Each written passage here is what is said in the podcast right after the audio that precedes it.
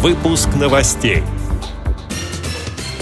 В Царском селе разработали новую программу для незрячих детей. Киноманы среди инвалидов по зрению собрались в Вологодской областной специальной библиотеке для слепых. Люди с ограниченными возможностями здоровья из разных регионов выступили на первом чемпионате России по адаптивному скалолазанию. Далее об этом подробнее в студии Дарья Ефремова. Здравствуйте. В Царском селе разработали новую программу для незрячих и слабовидящих детей «Прикоснись к прекрасному». На экскурсии школьникам разрешили то, что обычно в музеях категорически запрещают – трогать экспонаты руками. К примеру, чтобы понять, как выглядит янтарная комната, для детей сделали несколько маленьких образцов. Это копии того материала, которым инкрустированы стены самого красивого кабинета в Царском селе. Чтобы рассказать, как проходил обед у императоров, музейщики изготовили копии сервизов, чашки из фарфора и керамики. Потрогать разрешили даже мраморных ангелов в миниатюре. Такие украшают парадную лестницу и позолоченную лепнину большого зала. Эту программу разработали специалисты Царско-сельского музея и библиотеки для слепых и слабовидящих, говорится на сайте вести.ру. Проект уникальный. Музеев, где есть инфраструктура для людей с ограниченными возможностями здоровья, очень много, а вот экскурсионных программ для них почти нет. Сейчас специалисты готовят две новые экскурсии. Одна в Государевой ратной палате об истории Первой мировой войны, другая в Музее телефонов. Увидеть эти экспозиции школьники смогут в начале следующего года.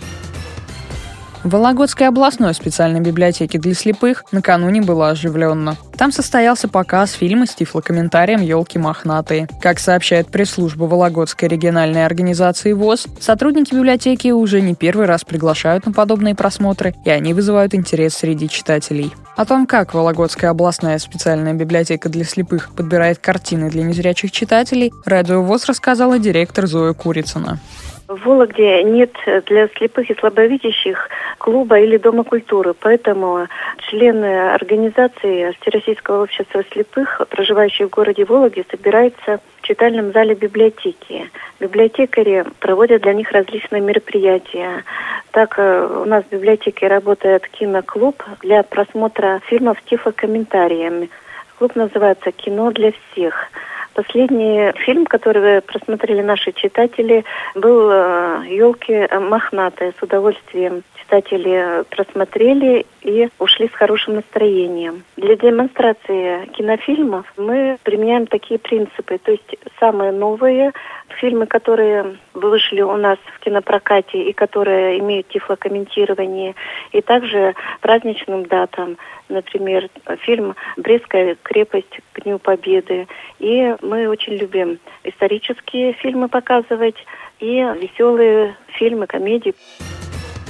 В Москве на скалодроме в ЦСКА состоялись соревнования по адаптивному скалолазанию среди людей с ограниченными возможностями здоровья. В первом чемпионате России участвовали спортсмены с поражением опорно-двигательного аппарата, слабовидящие и незрячие. Подробности сообщил руководитель комиссии по адаптивному скалолазанию при Федерации скалолазания России Михаил Сапаров.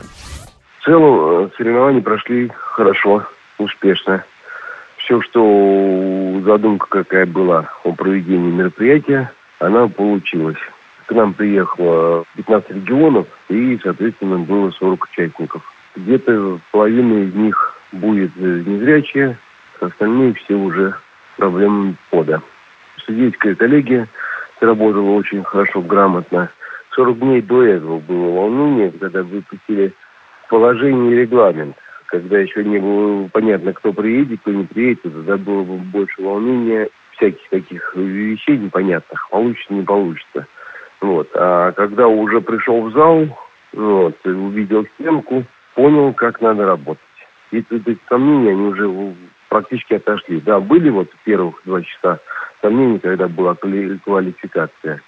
А потом, когда уже пошел финал, там уже все, там уже все просто стало. Там все поняли, где кто стоит и где что делает. Среди инвалидов по зрению в женском зачете группы Б1 на первую ступеньку пьедестала почета поднялась москвичка Наталья Апасова. В группе Б2 равных не было Олеси Тукуновой из Санкт-Петербурга. В мужском зачете группы Б1 победу одержал житель столицы Роман Костяков. В группе Б2 лидером стал Сергей Шарапов из города на Неве. С этими и другими новостями вы можете познакомиться на сайте Радио ВОЗ. Мы будем рады рассказать о событиях в вашем регионе. Пишите нам по адресу новости собака ру. Всего доброго и до встречи.